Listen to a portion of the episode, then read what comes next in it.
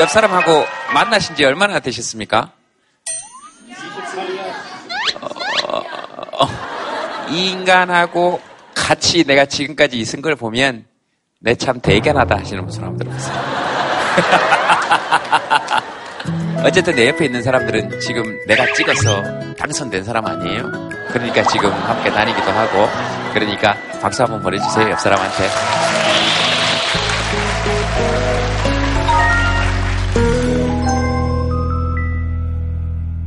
뭐든 말씀하셔도 되니까 마이크 드리겠습니다.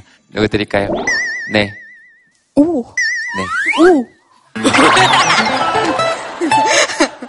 아, 네, 안녕하세요. 네. 네, 제가 초등학교 때 꿈이 전교 1등이었어요. 그래서 중학교 와서 공부를 열심히 해가지고 네. 작년에 전교 1등을 한번 해봤어요.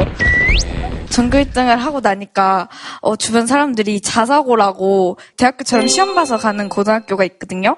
네, 거기를 가보라고 그래서 거기를 준비하기 시작하면서 공부를 대빵 열심히 했어요. 네, 공부를 하다 보니까 저보다 공부를 잘하는 애들이 너무 많은 거예요. 아. 학원에서 45명 중에 한 40등 밑으로 했거든요. 그래가지고 아 너무 짜증 나는 거예요. 어. 근데 그 그럴 때쯤에 같이 공부하는 친구가 자살을 했어요. 음. 어, 그래가지고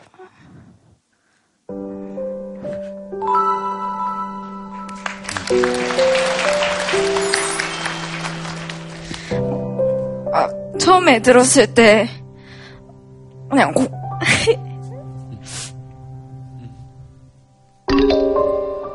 아, 처음에 들었을 때는 그냥 공부 포기하고 그냥 이렇게 공부 안 하면 자살 안 할 거 아니에요.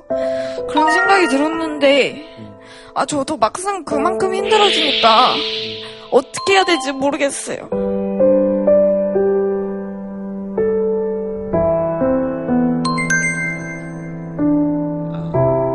죄송해요. 처음부터 안 좋은 얘기 해가지고. 아니 그래서 요즘 뭐 어떤 생각이 자꾸 들어요? 그, 뭐, 하루하루 근근히 살아가고 있어요.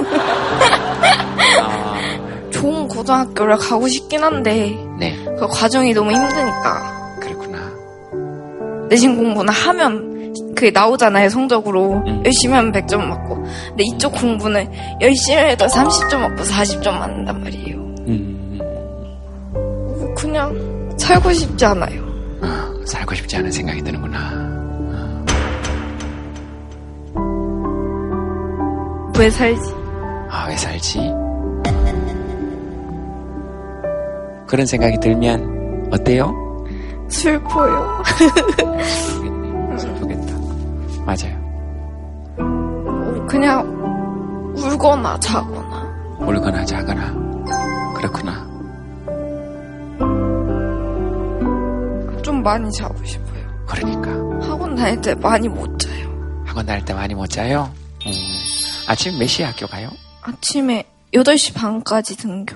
8시 반까지. 7시에 일어나서 밥은 먹는 둥 마는 둥. 밥은 열심히 챙겨 먹어요. 근근히 살아가는 그, 그것 중에 밥이 거의 1순위예요. 학교 끝나고 학원에 버리, 거의 바로 가서 밖에서도 많이 사먹고. 어때요? 집밥, 밖에 밥.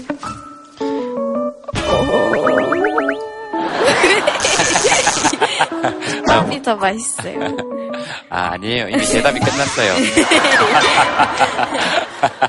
근데 너무 못생기게 나와요. 저요? 글쎄요. 공부 이런 거 필요 없어? 이런 얘기 지금 가슴에 안 와닿잖아요. 전혀. 그치? 여기 이게 지금 다 안 돼, 뭐.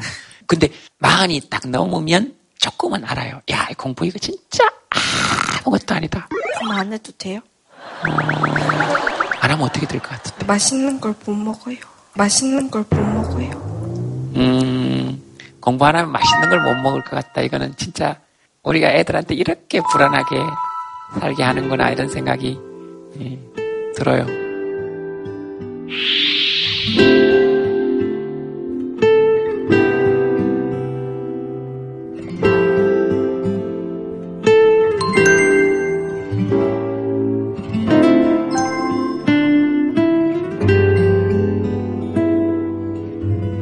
세희 언니 세희 누나 아니면 뭐 세희 동생 얘기 듣고 나도 하고 싶은 말 있어요 하시는 분 계시면 행님아 김해에서 온 주민이라고 합니다. 약 5시간 걸쳐서 혼자 왔습니다. 혼자서 오, 뭐 타고? 버스 타고 버스. 타고. 원래 엄마 아빠랑 오기로 했었거든요. 그런데 엄마 아빠랑 형이 저기 연극 공연하는데 보러 간다고 해서 왔어요. 그래서 엄마가 제동 아저씨 눈이 작은지 저 눈이 작은지 비교해서 사진 찍어 와라고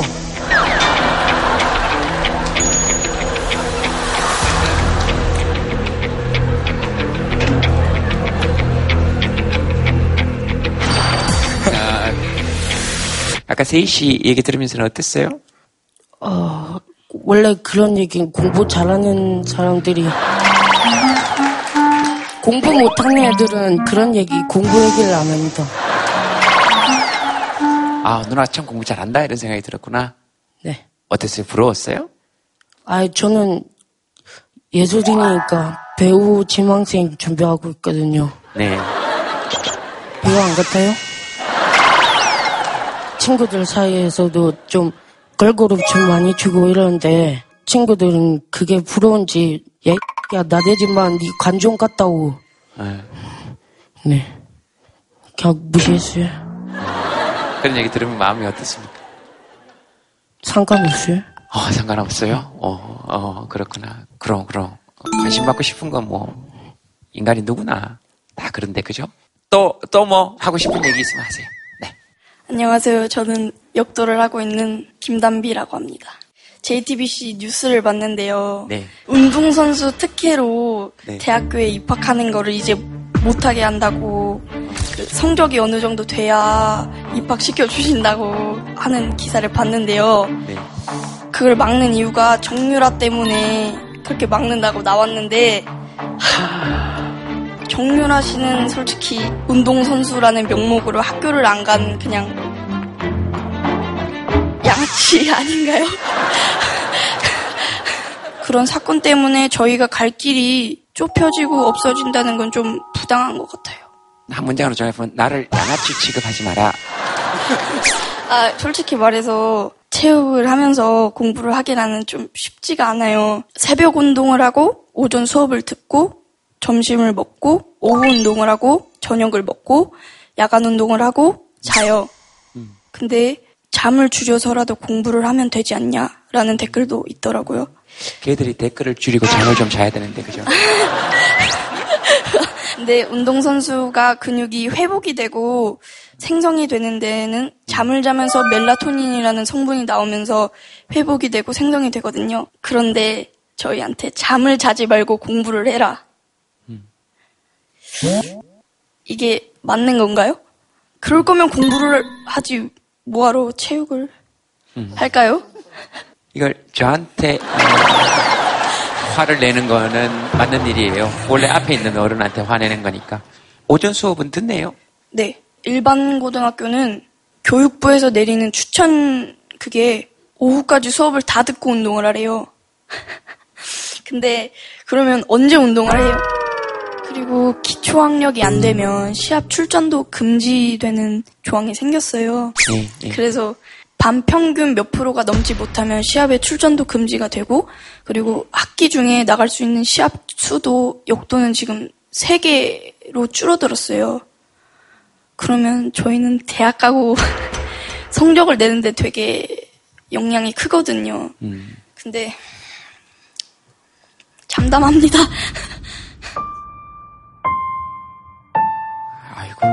단어를 쓰는구나. 음, 네. 맨날 금메달 따고 나서만 무슨 역도 여정, 역도 여신 이렇게만 얘기하지 말고 담비 씨가 담비 씨 나름의 공부를 할 수 있도록 그렇게 좀 잘 해줬으면 좋겠어요. 그죠? 참담하답니다, 담비 씨가. 참담하다. 이, 아이고, 공부하는 세희 씨도 참담하고. 예술인을 꿈꾸는 예술인만 약간 해맑고 아이고 이렇게 세 명은 시간이 되면 사진 같이 한번 찍읍시다. 사진 같이 한번 찍자. 어, 담비 씨가 아저씨를 들고. 몸무게 몇 네. 킬로이세요? 어, 프라이버시예요. 할 말이 있는데요. 옆에 이모가 네. 이모가 왜요? 됐다고 하니까 되게 망설이는 거예요. 그래서 왜 그러냐 물어봤더니 아, 아나운서 캐스팅 아나운서의 캐스팅이 될까봐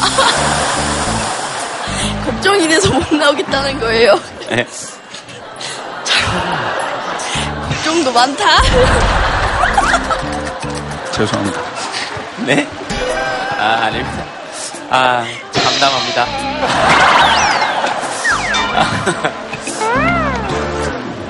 이러니 저러니 이런 얘기를 해도 자기들 나름대로 다시 행복해질 수 있는 방법을 금방 찾죠.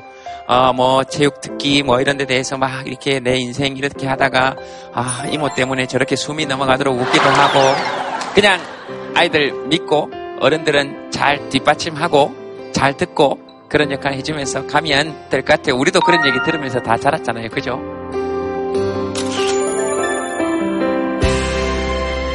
또 뭐 얘기하시고 싶으신 분 있으시면 네, 저, 저기 마이크 드릴까요? 맨 뒤쪽에. 안녕하세요. 저 캐나다 토론토에서 온 어, 자칭 시거송라이터 송봉규라고 합니다. 네, 네. 어서 오십시오. 네. 한국에 이제 7년 만에 처음 들어오게 됐는데 음악을 이제 토론토에서 하려다 보니까 아직 언어의 장벽도 있고 이게 문화의 차이도 있고 그래서 네. 한국에 와서 해야겠다. 아, 그래서 한국에 왔는데 저희 가족은 다 토론토에 있거든요. 근데 고생하신 부모님을 제치고 한국에 와서 살아야 하는 건지 네. 부모님 곁에서 다른 인생을 살아야 할지 네. 너무 고민이 돼서 직접 작사, 작곡도 하시고, 네, 노래도 만드시고, 네. 부모님한테 지금 딱 불러주시고 싶으신 노래가 혹시 있습니까? 네. 네, 한번. 네.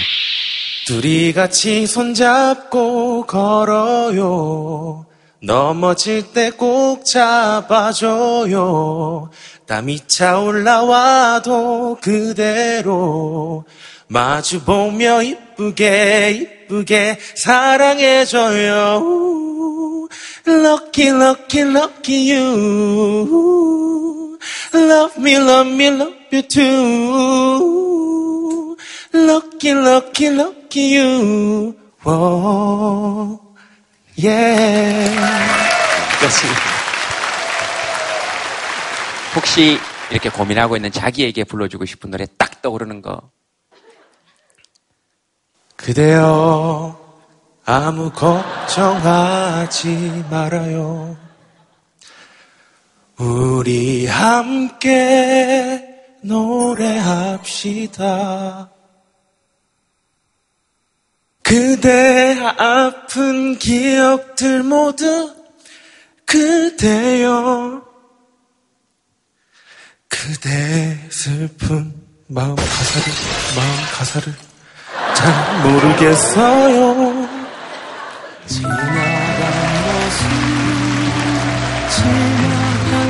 네, 잘 들었습니다. 네.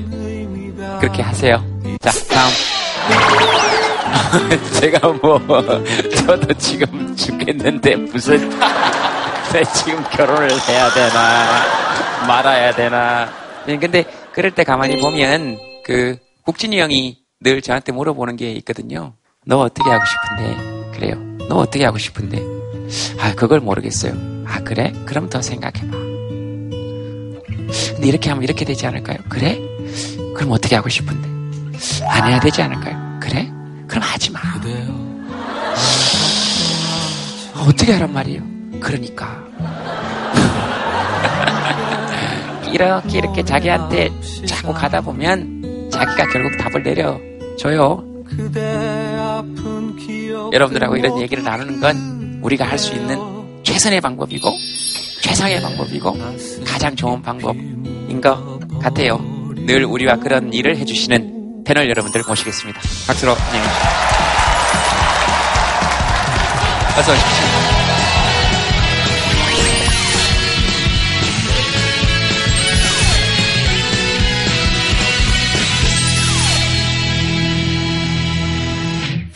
물리학자 예전에 못 느꼈는데 부러워요. 우리하고 이게 단위 자체가 다르니까 우리하고 지금 제일 가까운 별이 프록시마 센타우리요. 아 프록시, 프록시마 센타우리. 우리는 보통 전주에 거기 가만 있어봐 거기 도시 이름이 뭐지? 뭐 이런 생각을 할 때 있는데 4.3광년이라 지금 파이오니어호가 가고 있는데요. 아마도 70만 년쯤 걸릴 겁니다. 가는 게. 지금 멀리까지 갈 거로 만들어진 게 아니기 때문에 갖다 죽는 날까지 갈 겁니다. 그냥. 진짜 외롭겠다. 그, 그, 그 사람도 사람은 아니지만 그렇죠. 사람은 요즘, 아니지만, 네, 사람은 아니지만 그렇죠. 요즘 우리가 기기에 대해서도 여러 가지 생각을 하니까. 그리고 조금만 지나면 사람들 기억 속에서 잊혀질 거라는 생각 때문에 근데 사실 우리 인간 자체가 되게 외로운 존재예요. 그렇게 멀리 가야 첫 번째 태양에 나오니까 우리밖에 없어요. 주위에 생명체는 여기 이- 보시는 이, 이 사람들밖에 없거든요. 기껏해야 70억 명. 그러니까 우리끼리 잘 살아야 되는데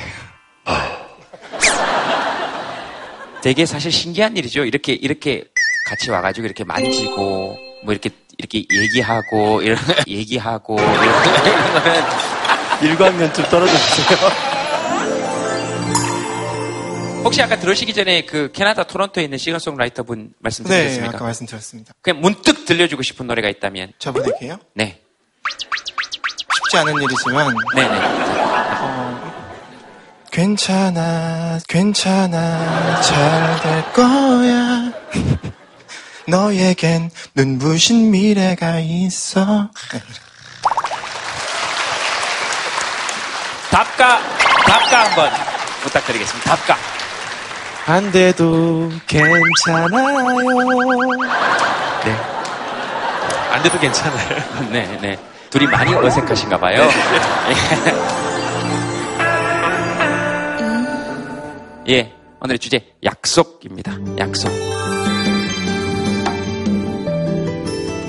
약속하면 생각나는 거 뭐 있으십니까? 전부 다딱 이거 올릴라 그러시죠? 네. 자, 약속하면 떠오르는 노래. 하나, 둘, 셋, 넷. 약속. 자, 이게 30대 이상입니다. 바로 나왔죠? 한번 적어보고 두 분 말씀 한번 들어보도록 하겠습니다. 약속하면 떠오르는 거?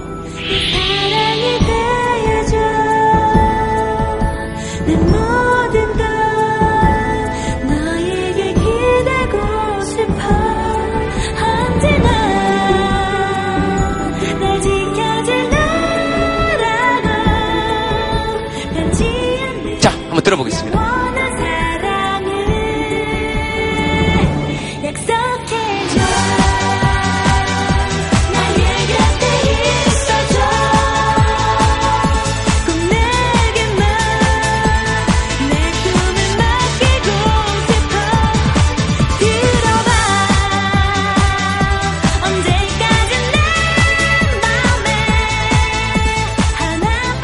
오래오래 건강하게 미래를 연결고리 아파트 내 집 마련. 아, 그렇구나. 벌점. 음. 술 약속은 언제나 환영하시는 분도 계시고. 그렇죠. 술 좋아하시는 분들은 술 약속하면 아침부터 기분이 좋죠? 화분에 물주기, 내 감귤나무. 아, 좋네요. 여행. 아, 저런 거 좋습니다. 깨라고 있는 거. 꼭 지켜야 된다. 뭐 이런 게 너무 또 우리를 옥죄면 안 되니까 깨져야 맛이지. 예, 뭐 또 그럴 때도 있죠. 네. 엄마랑 김재동의 톡투유 보러 온다는 약속. 아, 오늘 지켜진 약속이네요. 잘 지킨 약속 때문에 27년간 이렇게 옆에 두 사람과 함께 합니다. 네. 짙은 후회가 묻어져 나오는. 엄마는 그래도 이렇게, 이렇게 적었습니다. 어, 아들은, 어, 약속하면 떠오르는 게 실망입니다. 아하, 여러 가지로 실망. 어, 쌤 뭐, 네. 그 부모가 아이들한테, 응? 너 엄마한테 그렇게 약속했잖아. 아. 어? 약속 잘 지켜야지. 이렇게 네. 얘기하는데 가만히 들여다보면 아이가 약속은 자기가 스스로 하는 경우는 별로 없습니다. 음. 대부분 이 강요된 약속이에요. 약속을 해주니까 부모는 이제 좀 기대를 하죠. 지키겠거니. 하지만은 제가 볼 때 강요된 약속은 지키기가 참 어렵습니다. 그리고 강요된 약속을 자꾸 하게 하면 할수록 아이들이 약속에 대해서 그 가치를 약하게 생각하는 경향도 많은 것 같아요. 오히려 우리가 깨지면 안 되는 건데 정말로 할 수 있겠어? 라고 얘기를 하고 만약에 아이가 약속을 어겼다고 하더라도 야단치기보다는 이렇게 약속이 지키기 어려운 거니까 좀 신중하게 하고 다음번에는 우리 더 잘 지켜보자 하고 격려하고 이끌어가는 문화로 해야지 강요하고 쉽게 약속을 하게 하고 그런 다음에 안 지키고 이런 게 어릴 때 습관이 되면 참 좋지 않은 것 같아요. 사실 아이들 약속 안 지키는 것보다 저를 포함해서 어른들이 약속한 거 안 지키는 게 세뱃돈 줘 보관해 놨다가 어, 너 크면 줄게. 어, 그 약속은 지킨 어른이 지금 대한민국에 거의 없는 것 같습니다. 많이, 많이 이제 부모님들이 그러죠. 왜 그런 것만 꼭 기억 잘하더라 이러면서 아이한테 아이하고 약속하고 이제 쉽게 어른들도 잊어버리는 경우가 많이 있죠. 그래서 네. 입장이 아, 그러니까 이게 물리학적으로 약속을 설명할 수가 어떤 존재가 이 시공간 안에 어, 들어오겠다고 한 아, 그러나 또 시간. 네 저희 끄세요. 그러니까 아인슈타인에 따르면 이 시간도 변할 수 있는 그 제가 할게요. 예, 예, 예, 예. 약속은 약속은 인간 사이의 일이에요. 인간 사이의 일. 그래서 자연과학에 사실 약속이 들어올 건 별로 없는데 약속이 있다면 예를 들어 제가 김재동 씨의 키를 길이의 표준으로 하자 이렇게 할 수도 있어요. 그러면은 이 스튜디오의 길이는 20제동쯤 될 것 같은데요. 자 이렇게 정의를 할 수가 있어요. 10밖에 안 될까요? 그 현대 미터법은 가장 그 유럽에서 한 나라가 힘이 강했을 때, 즉 프랑스가 나폴레옹 시절에 전 유럽을 석권한 다음에 미터법 써 해가지고 쓰게 된 겁니다. 물론 그때 이제 프랑스의 지배에 들어가지 않았던 영국은 미터법을 쓰지 않았고요.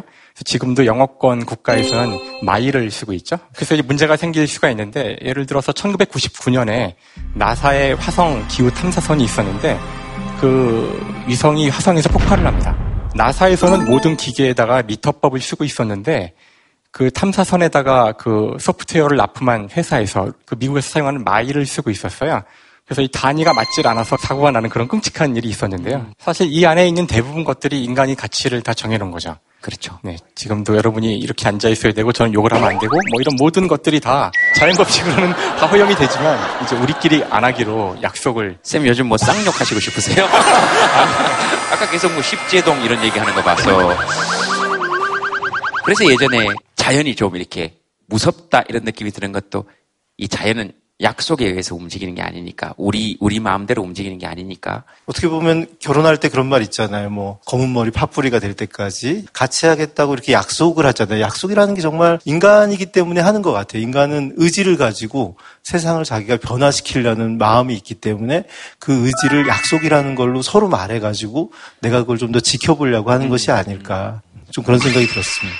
아 알겠습니다. 그 높은 음자리표는 그런 옷이 나옵니까 아니면은 이 높은 음자리표가 사실 그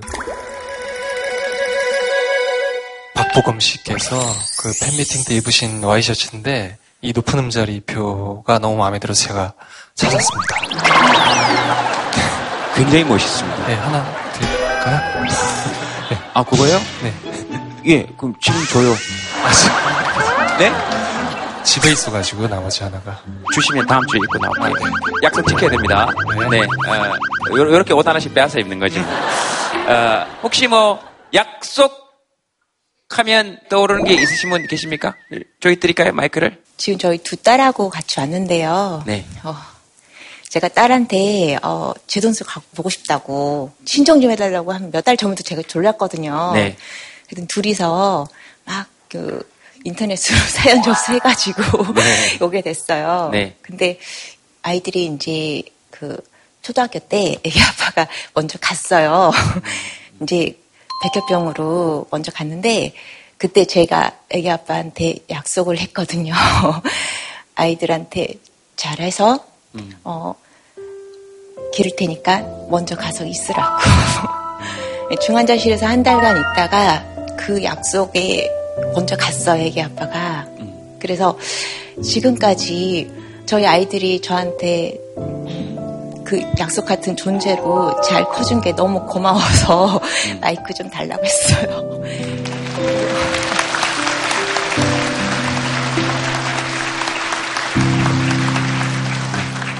그리고 이렇게 엄마 소원 들어준 거에 대해서 애들한테 고맙다고 한마디 하고 싶었어요. 너무 좋아가지고 아침부터 빨리 깨우고 막 그랬었거든요. 뭐 따님들도 하시고 싶으신 말씀 혹시 있으시면 축하드립니다. 뭐, 뭐가요? 아니, 제동 오빠 보게 되게 걸 축하한다고. 그래요. 그래서 본인들은 별로 축하받을 만한 일은 아니고 저희는 괜찮아요. 어, 알았어요.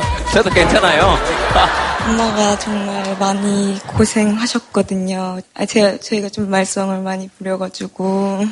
그래서 저도 직장을 다니고 있고, 이제 제가 효도를 해드려야 되는데, 월급이 좀 올랐으면 좋겠네요.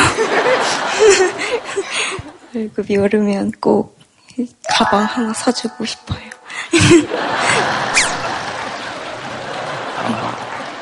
사랑합니다. 네. 사장님 이거 보고 계시면 월급 안 올려주기가 좀 그렇겠네요. 그럼 사장님한테 한 말씀 하세요. 아, 제가 영화 예고편을 만들고 있는데요. 이번 영화가 잘 돼서 보너스를 받을 수 있게끔 제가 잘할게요. 아, 그렇구나. 쉬고 싶어 아무도 모르겠죠 먼 곳에 음, 내게 오지마 아무런 약속도 계획도 없이 눈이 부시도록 햇살이 가득한 저기 저 해변에 앉아 서러운 나의 나날들 잊을 수 있다면 놓쳐버린 나만의 시간이 그리고 그리워져 그냥 흘러가듯 모두들 그렇게 살고 있는지 너무 빨리 흘러가는 시간은 저만치 멀어져가고 돌아갈 용기조차도 내겐 없는데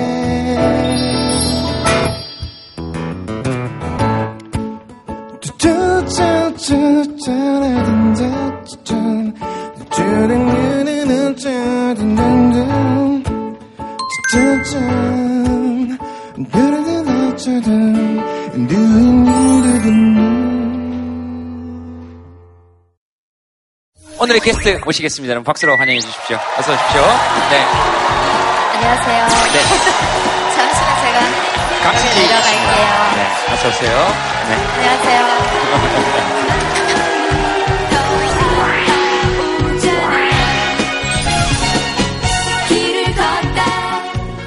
아, 반갑습니다. 네. 어서 아, 반갑습니다. 네. 치마 밟을까봐 천천히 네. 내려가고 있어요. 아니, 이런 입장은 처음이라서 굉장히 네. 낯서네요. 네. 아, 죄송한데 팔에서 손좀 빼주시겠습니까, 이제? 아, 네네. 어, 안녕하세요. 박수 부탁드리겠습니다. 어서오세요.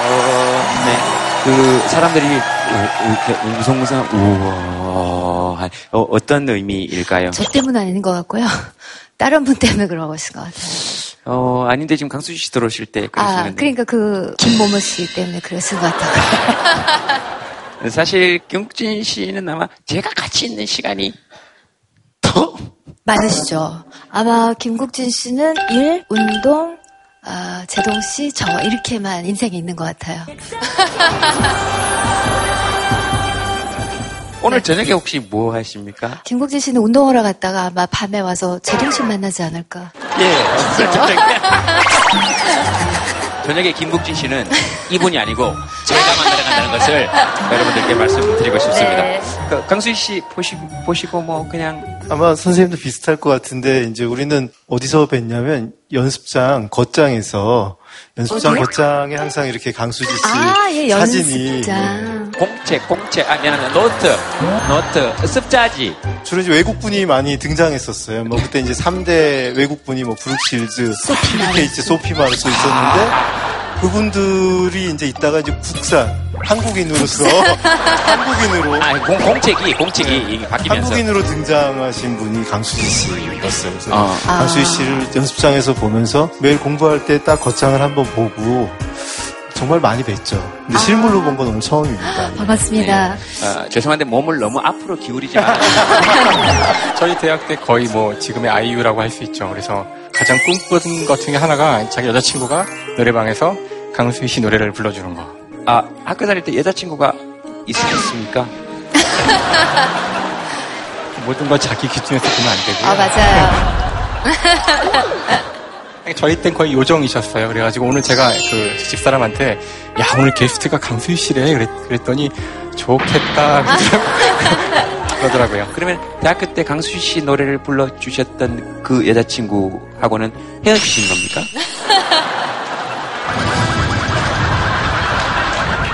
아니, 모든 걸 자기 기준에 맞춰서 얘기하는 거예요. 자르죠. 어, 죄송한데 손가락 좀 조심해 주시고요. 어, 아직 선거가 안 끝났거든요. 어, 손가락 좀 조심해 주시고요. 강수지 씨는 혹시 꼭 이런 약속을 좀 지켜줬으면 좋겠다 하는 약속 혹시 있으십니까? 어, 아빠랑 뒷산에 갔었거든요, 며칠 전에. 저 멀리서 외국인 다섯 분이 보이는 거예요. 네. 근데 막 산 속으로 들어가 있는 거예요, 가족이. 딱 보니까 비닐을 하나 가지고 쓰레기를 수거하면서 그 산을 다니시는 거예요. 자녀 두 분과 엄마 아빠가 딱 보는 순간 너무너무 감사하면서 미안해서 너무 고맙다고 얘기를 하고 내려왔는데 저도 쓰레기, 쓰레기 를 절대 버리는 사람이 아니거든요. 있으면 줍는 사람인데 그날 제가 너무 막 아, 내가 이 산도 좀 더 자세하게 돌아다 봐야겠다.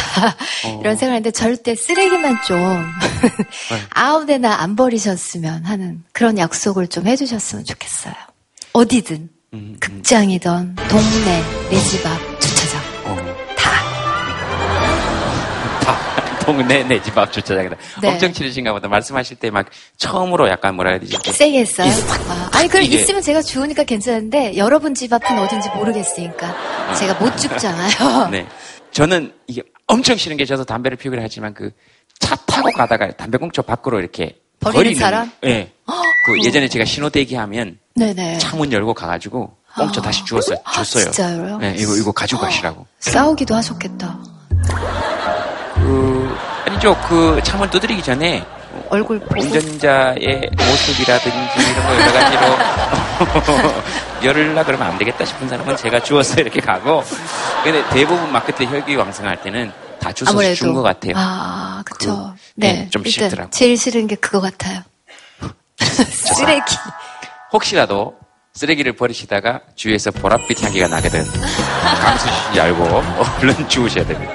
아, 알겠습니다. 여러분들이 보내주신 사연 보겠습니다. 여러분들이 보내주신 사연이 게스트분들이 원하시는 거 하나 처음에 하는데요. 네네. 뭘 원하시는지 알겠네요. 제가 보니까. 아, 그, 그 쓰레기 주머니도 있지만 첫 번째 것도 굉장히 관심이 가요. 아 그래요? 남편은 버스 운전기사, 나는 남편의 배달기사. 어 여기 여기 마이크 드릴까요? 네. 네, 저희 신랑은 버스 운전기사예요. 처음에는 신랑이 그 승용차도 운전을 안 해봤다가 이제 직업 전환을 하면서 마을버스 이제 경력을 쌓느라고 1년을 했는데 힘든 걸 알기 때문에 제가 옆에서 많이 도와주고 얘기도 들어주고 했는데 어느 순간부터 전화가 너무 많이 오는 거예요. 아, 자기야 나 너무너무 배가 고파 죽겠는데 김밥 두 줄만 사가지고 자기 차를 타라는 거예요. 그럼 저는 김밥을 사러 막 뛰어요. 버스가 지나가 버리면 저는 한 시간 반을 기다려야 되니까 막 내다보면서 버스가 오나 안 오나 아 우리 신랑이 지나가나 안 지나가나 계속 보면서 이제 김밥을 딱 주고 내려오려고 하면 한 줄을 다시 줘요 저한테. 뒤에 자기 친한 형이 있는데 그 형이 밥을 못 먹었다고 배차 간격 8분을 기다렸다가 저한테 그걸 주고 집에 가라는 거예요. 그럼 또 그 있다가 주면 아 고맙다고 또 그러고 이제 그 전 집에 오는 거죠. 근데 처음에는 김밥 두 줄이었어요. 근데 점점 배가 아파 매실액을 가지고 좀 타. 자기야 선글라스가 망가졌어. 더우면 커피. 직접 운전을 하시지 그러세요? 한 번은 족발집에 있었는데 전화가 온 거예요. 자기야, 족발 맛있어? 어, 맛있어. 그랬더니 나 제동 사거리에 지금 신호등 걸렸어. 그러면서 어 그래서 그랬더니 족발을 상추에 싸가지고 또 열심히 족발 싸요 언니들하고 막 뭘 넣어줄까 해서 상추 두 장에 쌈장에 막 이렇게 다 넣어서 이걸 들고 정류장과 정류장 사이에 서 있는 거예요. 그러면 그 차가 또 어김없이 서요. 아하 이러고 있어요. 아하 이러고 있어요. 그 입에 넣어주죠. 그리고 뒤에 계시는 승객분들은 그 장면을 보시고 아무 말도 안 하시더라고. 저도 걱정이 돼가지고 아무 말도 안 하시는 게 아니고 아무 말도 못 하시는 거예요. 그렇죠. 그렇죠. 어. 아니면 너무 신기해서 그랬는지. 아니 신기하다기보다 온갖 생각이 다 들죠. 대단의 만족인가? 막 뭐 이런 온갖 생각이 들 수 있지. 않겠어요? 그러니까 어, 저는 정말 다른 기사분의 아내분도 그러시는 분이 계신지가 없어요. 없으시죠. 대부분 저보고 대단하다고, 그래서 신랑한테는 넌 정말 장가 잘 갔다고, 왜 그런 것까지 해주냐고. 그래서 그럼 어떡하냐고, 배가 고프다고 하니까, 얼마나 배가 고프면 나한테 그러겠냐고. 그래서 항상 5분 대기 조예요. 음. 그럴 수밖에 없는 게, 신랑이 아침을 새벽 4시에 먹어요. 그러면 점심을 10시 반에 먹어요. 저녁을 4시에 먹어요, 오후 4시에. 근무를 12시까지 하거든요. 그럼 배가 고플 수밖에 없어요. 저희 신랑이 그렇게 승객과의 약속도 열심히 지키려고 운전에 좀 몰두할 수 있게 제가 옆에서 도와주고 하는 건데 승객분들도 기사분들이 뭐 인사를 조금 뭐 덜 하더라도 먼저 인사 좀 건네주시고 이렇게 해주시면 참 감사하겠다는 마음이 들어서 사연 보내게 됐어요. 두 분의 그 상황을 이렇게 상상만 해도 너무 귀여워요. 네. 아내는 막 뛰어다니고 막 어. 너무 만화처럼 귀여운데 쌈밥까지 가져오라 하시는 거는 너무 아내분이 보고 싶으셨나 봐요. 아 이거라는데요. 지금 결혼한 지 17년 됐는데요. 아직도 그냥 사랑이 싹트는 것 같아서 그냥 그렇게 그냥 보는 거죠. 뭐. 예, 그러면 족발 없이 보시면 되잖아요. 내 동료분들이 너무 부러워요. 그런 얘기를 하면 아 그것 때문에 하시나 봐요. 아내분이 막 들어와서 쌈막 넣어주고 막 그런 거 너무 어, 알겠습니다. 뭐, 두 분이 알아서 하세요. 저 뭐, 네, 그, 뭐, 결혼 안 해봐서. 그럼 아내분 일하실 때 한번 가셔서 음식 같은 거 이렇게 주시거나. 어느 날 사과가 먹고 싶다고 그런 적이 있어요. 어? 네. 그 뒤를 짜, 그러니까 잘라놨는데 간식으로 싸고 갔는데 못 싸갖고 갔다고 연락이 온 거예요. 아, 전화 왔는데 아 됐어 귀찮아 안 갈래 딱 그랬어요. 네. 딱 조금 있다가 전화를 했죠. 어디 어디 앞으로 나와 그랬더니 좋아가지고 정말 아, 알았어 안 먹어도 되는데 안 먹어도 되는데 저, 죄송한데, 에, 어, 성대모사는 금지입니다. 보기 좋으시네요. 보기가 좋죠. 그죠? 이제 네. 그두 가지만 조심하면 될 것 같아요. 네. 이제 챙기기 싫을 수가 있잖아요. 챙기기 싫어서 안 챙길 때 그걸 가지고 화내면 안 될 것 같아요. 어, 안 챙기는 게 당연한 거고 챙겨주면 고마운 거고. 맞아요. 그 다음에 아내분도 좀 자꾸 요구를 좀 해보세요. 반복적으로 일주일에 한 번씩 이렇게 요구를 해가지고 어떤 느낌인지. 서로, 서로 챙기면은 그건 좋은 거잖아요. 근데 이제 일방적이라면 이게 장기적으로는 굉장히 또 서운함이 쌓일 수도 있으니까. 네. 예. 음, 음, 음. 저 얘기 들으시면서, 뭐, 나도 그렇다거나, 그냥 무슨 생각이 드시는 분. 네, 저기 마이크 한번 드려보겠습니다. 인천에서 응급구조사로 지금 일을 하고 있는데요. 병적인 환자분들도 많이 이송을 하지만은 대부분 많이 이송하는 분들이 취객이에요. 계속 주무시면 저희가 참 고마운데 네. 꼭 이렇게 흔들리니까 깨세요. 아, 그러면 아 이거 뭐야 막 이러시면서 저희들한테 사태질을 하거나 욕지거리를 하신다든가 심하신 분들은 폭행을 하세요. 그래서 저도 폭행을 한번 당한 적이 있어요. 그 한 50대 되시는 분이었는데 저한테 갑자기 주먹을 날리셨어요. 그래서 이제 얼굴을 가격당하고 안경이 날아간 상태에서 그 흔들리는 구급차에서 그분을 제압하기라는 거는 굉장히 어려워요. 근데 이제 그분이 제가 잡는 손을 뿌리치고 그, 그 이렇게 붕대를 자르는 가위를 드셨어요. 그래서 이렇게 저를 이렇게 해하려고 하는 순간에 다행히도 이제 그 지구대에 도착을 해가지고 그분을 인계를 했는데 아직까지도 이렇게 비몽사몽해 있는 취객을 보면은 솔직히 겁이 나요. 무섭기도 하고. 그때, 그때 생각이 나니까 당연히 그럴 수 그렇죠. 있죠. 당연히 그래서 이제. 예. 저희는 뭐 어떤 공권력이 있는 것도 아니고 음. 수갑을 채우거나 억압을 할 수 있는 그런 시스템이 전혀 없어요. 때리면 맞아야 되고 저희가 뭐 그거에 대해서 신고를 하거나 이러지는 않거든요. 그분들 네. 또 어떤 술에 대한 또 그런 거기 때문에 좀, 좀 간대하다고 해야 될까요? 그래서 이제 그냥 넘어가기도 하, 지만 그런 것들이 꽤나 많다는 거예요. 그렇게 사건화되지 않는 네. 그런 폭행들, 국민들과의 약속, 아닌 약속, 그, 좀 때리지 말아달라는 약속.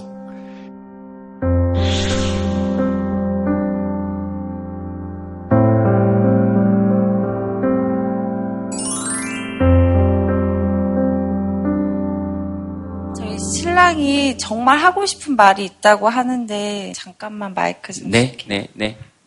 아, 제가 버스를 시작한 지 3년이 됐는데, 승객분들은 요즘 스마트 준비라고 하잖아요. 그러면은 정류장에 버스가 진입을 하면 스마트폰만 쳐다보고 있어서 몰라요. 크락션을 눌러도 관심이 없어요. 그리고 이제 저희가 출발해요. 가버려요. 그러면은 나중에 민원이 접수가 돼 있어요. 과태료가 나올 때가 있어요. 무조건 승객 입장으로만 생각을 해서 민원을 받아줘요. 그리고 승객들을 타면은 쓰레기를 아무 데나 너무 막 쑤셔 버리는 데가 있어요. 그러면은 저희는 보물 찾기 하듯이 막 찾아내요. 아, 오늘은 뭐가 버려져 있네? 와, 찾았다. 막 즐거워해요. 근데 어느 날은 보름이 다가오면 땅콩 껍데기가 엄청 많아요. 그 땅콩 껍데기는 어떤 쓰레기하고 비교할 수가 없어요. 안 쓸려요. 쓸어도 쓸어도 끝이 없어요. 그러면은 진짜 막 욕이 나와요. 어떤 이게 너한테 까먹냐고 막. 진짜 버스는 여러분들의 발이기 때문에 승객들의 안전만 생각하고 운전하기도 바쁜데 할 일이 정말 많거든요. 그것만 좀 지켜주시면 좀 감사하겠어요. 네. 오늘 주제가 약속인데 지금 현재까지는 주제가. 쓰레기입니다. 아, 약속을 지키지 않으면 쓰레기. 뭐 이렇게 예, 지금 뭐, 뭐 근데 사실 그 재밌는 것이 사- 한 사람이 타는 차보다는 사실 열 사람이 타는 차가 더 중요한 거고 열 사람이 타는 차보다는 백 사람이 타는 차가 더 중요한 거거든요. 근데 우리는 언제부턴가 이제 한 사람이 타는 차는 벤츠를 몰지만 열 사람, 백 사람이 모는 차는 더 나쁜 퀄리티의 차를 타는 거를 당연히 생각하고 있는데 제가 독일에 있을 때는 버스들이 다 벤츠였거든요. 많은 목숨을 움직이는 배도 그렇고 비행기도 그렇고 저희가 그것들을 좀 더 쾌적하게 만들고 안전하게 운전할 수 있도록 더 많은 배려를 해드리고 하는 것이 당연하다는 그런 생각을 먼저 좀 해야 될 것 같아요. 그런 생각이 좀 드네요. 왜 고속도로마다는 휴게소 있잖아요. 네네. 거기 내려서 우리 화장실도 네. 갈수 있고. 그러니까 시내 버스 운전하는 정류장에도 지정 화장실 같은 게 좀 있으면 좋겠네요. 그거 있어야 되잖아요. 아, 지금은 없죠. 그럼 참으셔야 되는 거죠. 그러니까 지금은 없으니까 그거 너무 건강을 해치기도 하겠어요. 네네. 정말로. 위장병이나 이런 게 되게 많이 생기시더라고요. 이제 버스 운전하시는 분들 보면 뭐 10분도 안 되는 시간에 허겁지겁 먹고 바로 운전을 시작해야 되니까 이런 건 좀 빠르게 개선을 좀 해야 될 부분일 것 같아요. 왜냐하면 운전자분의 복지나 운전자분의 건강 이걸 더 넘어서 가지고 불안정한 상태에서 또 속이 안 좋은 상태에서 운전하면 시민들이 그걸로 인한 사고 위험성도 높아지니까 어, 좀 빨리 이런 개선이 필요한 것 같아요. 음, 네. 우리를 위해서 일하시는 분들 있잖아요. 어, 그런 분들에게는 박수 다시 한번 부탁드리겠습니다.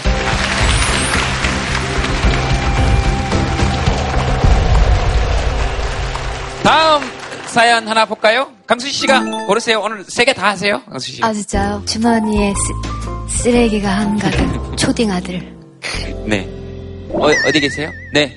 아이가 쓰레기를 주워오는 건 아니고 자기가 먹은 거는 이렇게 버리지를 않는 것 같아요. 음. 어느 날 제가 이게 빨래를 하다 보니까 쓰레기가 이렇게 나오더라고요. 네. 그래가지고 아이 바지나 이 주머니를 뒤져봤더니 쓰레기가 또 어김없이 나오더라고요. 네. 뭐뭐 나옵니까 주로? 주로 뭐 문구점에 파는 진짜 이 100원짜리, 200원짜리 그 불량식품이에요. 왜 이러나 이렇게 곰곰이 생각을 해봤더니 예전에 아이들 어렸을 때 공원에 간 적이 있는데 공원에서도 좀 약간 외진 곳을 갔더니 담배 꽁초가 많이 버려져 있더라고요. 그래가지고 아빠가 이렇게 이거를 하나씩 하나씩 주우니까 어느새 우리가 다 이걸 줍고 있는 거예요. 근데 네. 이렇게 아이들은 지키는데 우리 어른들이 지키지 못하는 것들이 너무 많아요. 해마다 여름이면 지리산을 가거든요. 지리산은 국립공원이기 때문에 치사나 야영은 절대 안 돼요. 네. 근데 가스 버너를 들고 와서 라면을 끓여 먹는다든지 그늘막을 치고 누가 봐도 불륜인 걸 알겠어요. 근데 거기서 애정 행각을 하는 분들도 있어요. 누가 봐도 불륜인 건 어떻게 알 수 있는지에 대해서 어, 그 부분에 대해서는 조금의 해명이 필요할 것 같습니다. 아니, 너무 다정해요. 부부들은 그러지가 않아요. 어, 저 죄송하지만 개인의 경험에 의존해서 어, 그렇게 되면 저 두 분은 지금 갑자기 불륜이 되는 거예요. 아니 막 네, 해본 저 그죠? 그분은 일하시면서도 보고 싶어서. 그렇게 특이한 케이스인 것 같아요. 특이한 게 있더라고요. 거기에 뭐 비키니를 입고 하는 20대 여자분들도 목격을 한 적이 있고 뭘 한다는 겁니까? 일광욕 그러니까 거기서 수영을 하는 거죠. 이제 물놀이를 하는 거죠. 지리산에서 네, 지린사 대원사 위쪽에. 이- 거기는 진짜 청정 지역이거든요. 담배를 피우고 그냥 아무 때나 이렇게 산, 산에 버리시는 분들도 있어요. 그러니까 그런 분들을 보면 정말 화가 나요. 화가 나는데 가서 말할 용기가 없어가지고 네. 아, 사실 이걸 말하면 돌 맞을 수도 있는데 제가 신고를 한 적도 있어요. 되게 현명하신 거죠. 괜히 시비 걸지 말고 네, 국립공원 음, 네, 그런데 신고하는 싫어서, 게 예. 그, 왜냐면 산불 막으신 걸 수도 있는 어, 거잖아요. 네. 아니면 그럴 때는 강수지 씨한테 개인적으로 전화를 하시면, 어, 그 문제는 전국 어디라도 아마 달려갈 각오가 사실 저도 부끄러운 일을 많이 하지만 오늘 아침에도 못한 행동을 하고 뭐 안전벨트 안 매가지고 스티커는 거의 뭐 자주 끊기고 이렇게 하는데 어, 근데 저는 다는컨대 자연 앞에서는 진짜 떳, 떳떳하고 당당합니다. 그래서 정말 국립공원만큼은 건드리지 말고 이게 우리 아이들이 나중에 봄, 여름, 가을, 겨울 사계절을 진짜 온몸으로 온 가슴으로 느끼면서 살 수 있게 진짜 우리 어른들이 조금만 신경 쓰, 쓰면은 아이들은 분명히 따라 하거든요. 아, 네. 그래서 그렇게 지켜주셨으면 좋겠어요. 그 국립공원 지키듯이 자기도 좀 지켜 주시지. 아니, 이게 잘못됐다는 게 아니고. 그 벨트도 애들이 안 매면 어떻게 해요? 잘. 따라할 아, 텐데. 예, 애들이 저한테 엄마 벨트 매라고 나도 그런 사람은 아니지만, 우리가 최소한 국립공원만큼은 건드리지 말자. 그 말씀에는 네. 충분히 아마, 그죠?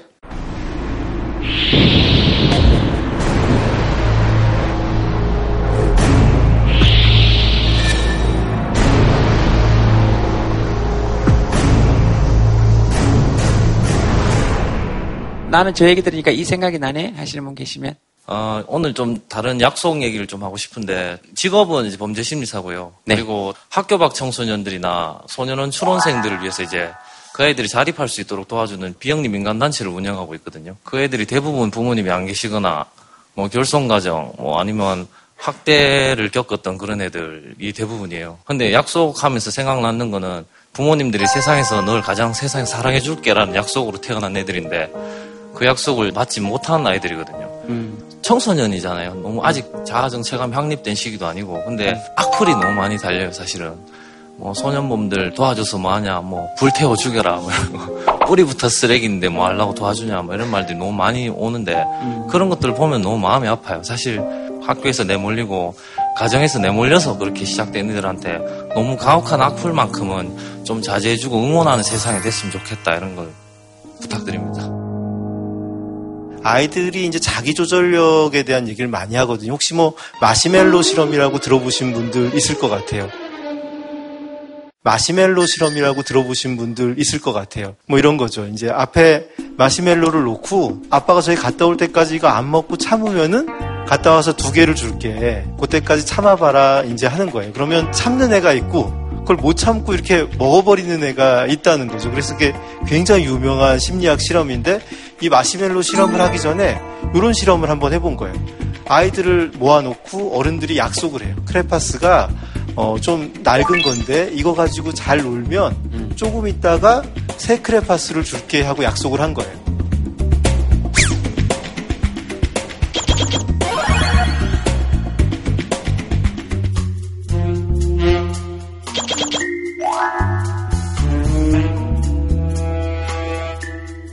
이렇게 한 다음에 마시멜로 실험을 다시 했습니다. 네.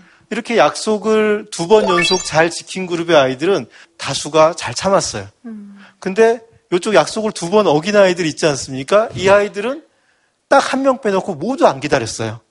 그러니까 결국은 이 아이들의 자기조절력이 어디서 뚝 떨어진 게 아니라 이 어른들과 그간에 있었던 경험에서 나온 부분이 네. 크다는 거죠. 이 신뢰를 최초의 약속, 너가 태어나서 사랑을 주고 이 세상에서 잘 살게 하겠다는 이 약속이 반복적으로 깨졌기 때문에 자기 스스로 자기에 대한 약속을 지키지 못한 아이들이 되는 경우가 많이 있거든요. 그래서 충동 조절을 못하고 이런 걸 주로 이렇게 야단치고 걱정하는데 그 야단치기 이전에 얼마나 내가 이 아이하고 신뢰로운 관계를 잘 맺었는지를 생각하는 게참 중요하다고 생각합니다. 네.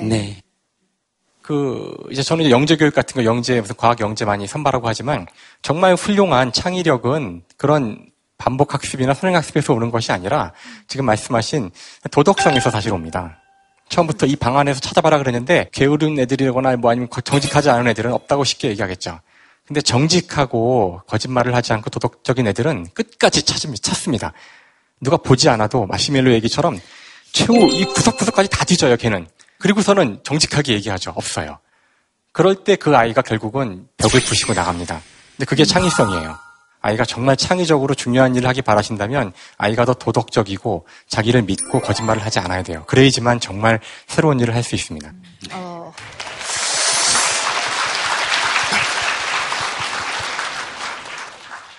아, 제 아이를 어떻게 키워야 되는지 잘 들었습니다. 일화가 하나 있는데 네. 어, 저희 딸 학교 다니는 학교에 아이들 점심을 자주 사주신다 그래서 소문이 많이 났대요. 그래서 제가 너 제동이 아저씨 보면 너도 점심 좀 사달라 그러면 아마 너 사줄 거야. 그랬더니 제가 창피해서 말 못하겠다고 하는데 같은 반의 아이들 두 명을 가는 애를 붙잡고 밥을 사줬다 하더라고요. 워낙 동네 아이들도 아 내 가족 같은 느낌으로 사는구나 제동 씨는. 저는 이런 이야기들이 어, 조금 더 많이 알려졌으면 좋겠습니다. 네. 널 가장 세상에 사랑해줄게라는 약속으로 태어난 애들인데 그 약속을 받지 못한 아이들이거든요. 이제 사회에서 같이 그 약속을 지켜줬으면 좋겠다. 아이들이 나중에 봄, 여름, 가을, 겨울 사계절을 느끼면서 살 수 있게 그렇게 지켜주셨으면 좋겠어요.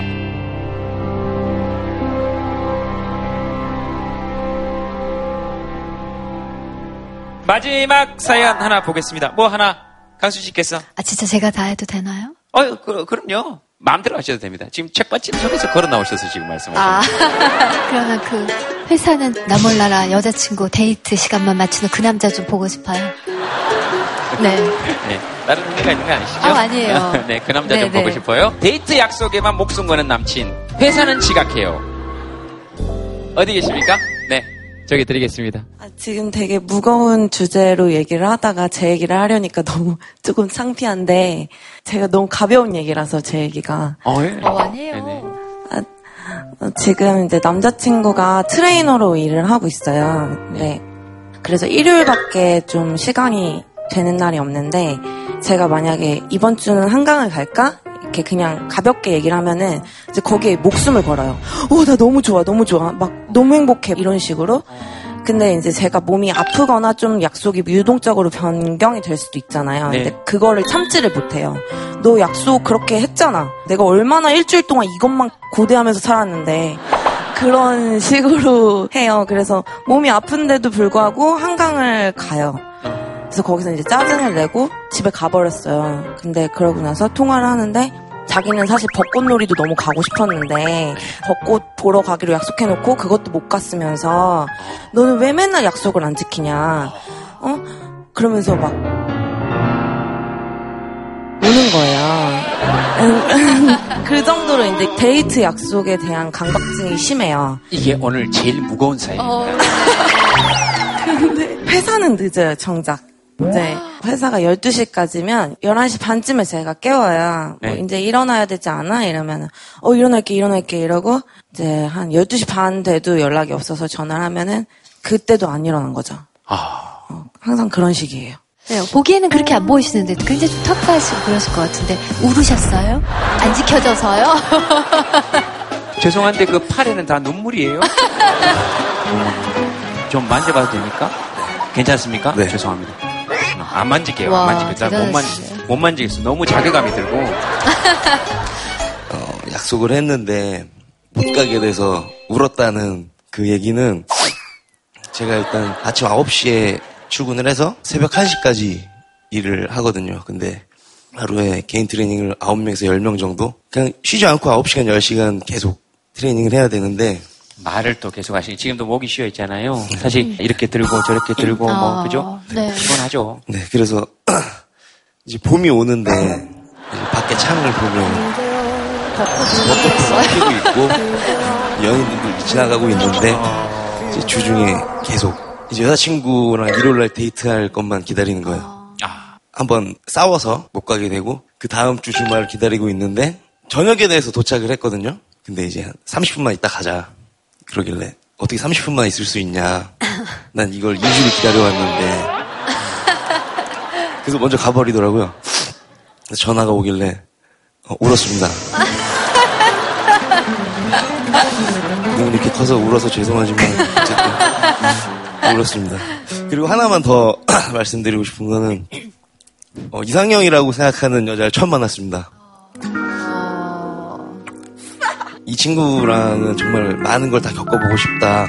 그리고 쉬어본 적 없이 열심히 살았다고 자부하는데 이제서야 이제 서른 살이 돼서야 정말 제대로 된 연애를 이제서야 이제 서른 살이 돼서야 정말 제대로 된 연애를 하고 있다는 생각이 들어서 하루도 놓치고 싶지 않은 생각에 울게 됐습니다. 죄송합니다.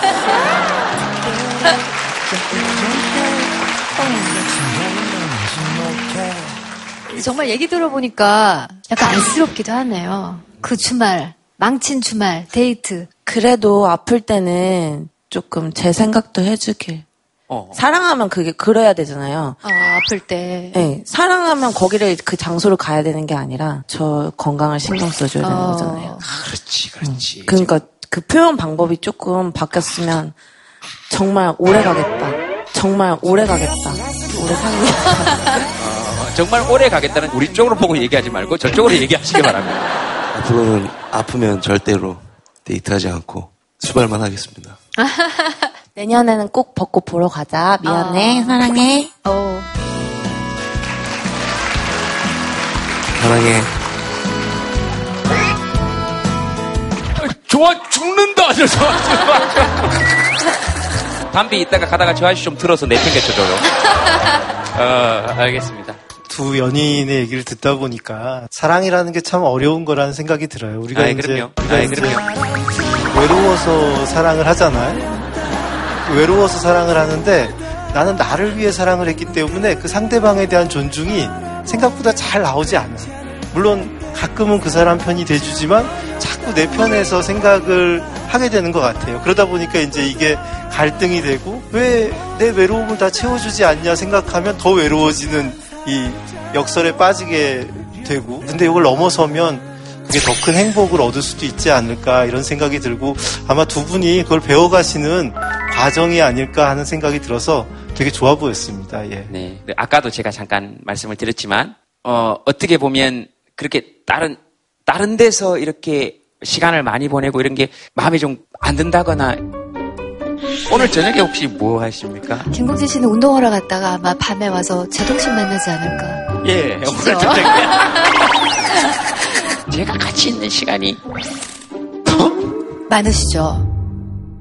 매일매일 만나셨다는 얘기를 거의. 근데 제가 이제 그 삶에 들어와서 이걸 우리가 쪼개서 지금. 전 제동 씨한테 좀 미안하더라고요. 이렇게 얘기하시면 제가 뭐가 됩니까? 제가 뭐가. 근데 정말 만나는 횟수가 중요한 건 아니잖아요. 같이 네. 있을 때 어떤 대화를 나누는지 또 그런 게 더 중요한 거니까. 네. 사실 많은 분들이 이제 이런 사랑 얘기 나올 때 아마 사랑과 가장 먼 직업 가운데 하나가 과학자라고 생각을 하실 것 같아요.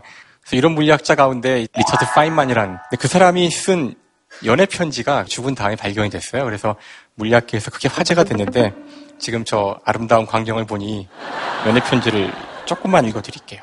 아일린에게 정말 사랑해 내 사랑. 당신이 얼마나 그 말을 듣고 싶어 하는지 알아. 하지만 당신이 좋아해서 이렇게 쓰는 건 아니야. 그렇게 쓰고 나면 내 안이 전부 따뜻해져. 당신이 세상에 없는데 당신을 사랑하는 것이 무슨 의미일지 모르겠어. 하지만 아직도 당신을 편하게 해주고 싶고 돌보고 싶어. 그리고 당신이 날 사랑하고 날 돌봐줬으면 좋겠어. 주신, 이 편지를 붙이지 못하는 걸 용서해. 난 당신의 새 주소를 모르는 걸. 아내는 그 25세에 죽었습니다.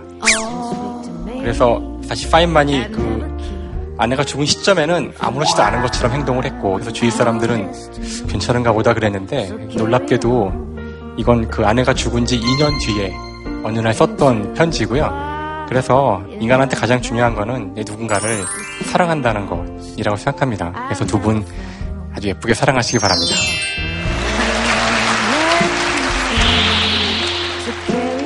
들으시면서 하시고 싶으신 말씀 있으십니까? 뭐, 뭐, 아, 있어요? 이 얘기에? 아, 하세요. 아, 정말 신기하네요. 어, 이 얘기 하실 말씀이 있다고요? 저는 저 분처럼 핑크빛 눈물이 아니라 요즘 피눈물을 흘리고 있는데요.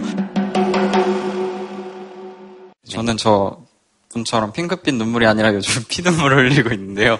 그 기운을 좀 자르고자 제가 손을 들었습니다. 아, 핑크 눈물은 자르고 네. 흘리고 하겠다. 네네, 어쨌든, 네. 개인적으로 약속을 되게 좀 중요시하는 스타일이에요. 그래서 약간 계획을 굉장히 좀 강박관념처럼 생각하는 편이어서 저는 매월 1일에 한 달 계획 세우고 월요일마다 한 일주일 계획 세우고 하루에도 시간마다 계획 세우고 약간 그런 식으로 공부하는 스타일인데 제가 이번에 공무원 시험을 실패했어요. 지금 시험 끝난 지도 한 3개월 지났는데도 음, 힘들고 뭐 조금만 슬픈 거 보면 눈물 나오고 핑크 눈물은 아니지만 힘든 눈물이 나오고 또 최근에 뉴스 보면 공시생들이 좀 안타까운 선택을 하는 뉴스가 많이 나오잖아요. 뭐 시험 보고 가다가 삶을 포기한다던가 뭐 그런 얘기를 보면서 혼자 생각을 해봤어요. 왜 그럴까 했는데 주변에서 괜찮아 이런 얘기보다는 좀 상처가 되는 말을 좀 더 안 했으면 사람들이 예를 들면 도서관 같은 데 가면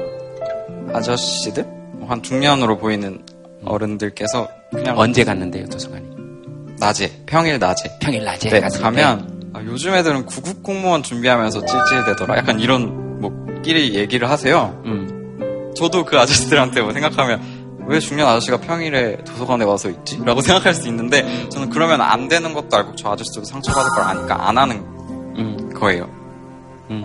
근데 사람들은 좀 쉽게 이야기하는 경우가 있고 음. 제가 힘들다고 얘기하면서도 다른 청년들도 좀 우리끼리라도 네, 네. 으쌰으쌰 하고 서로 음, 상처 주는 말 하지 말고 아.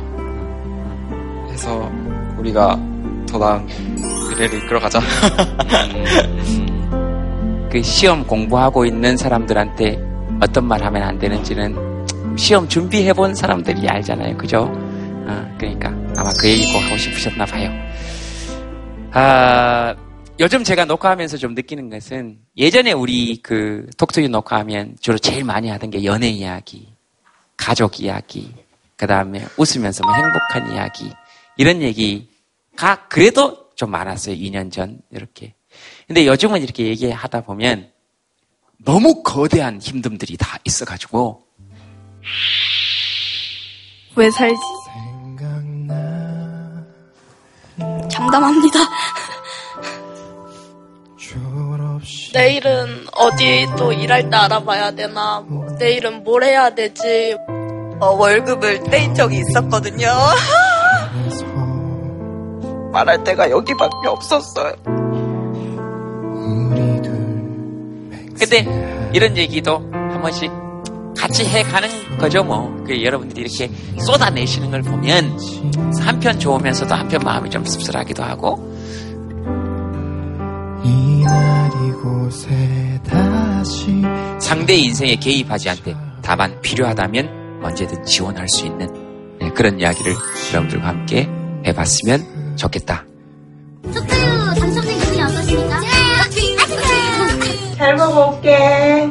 개택시 타봤어요. 못 타봤어요. 나도 처음입니다. 톡투유 덕분에 이런 일도 있네요. 오래오래 좋은 방송 부탁드려요. 제동 삼촌 파이팅. 걱정 말아요.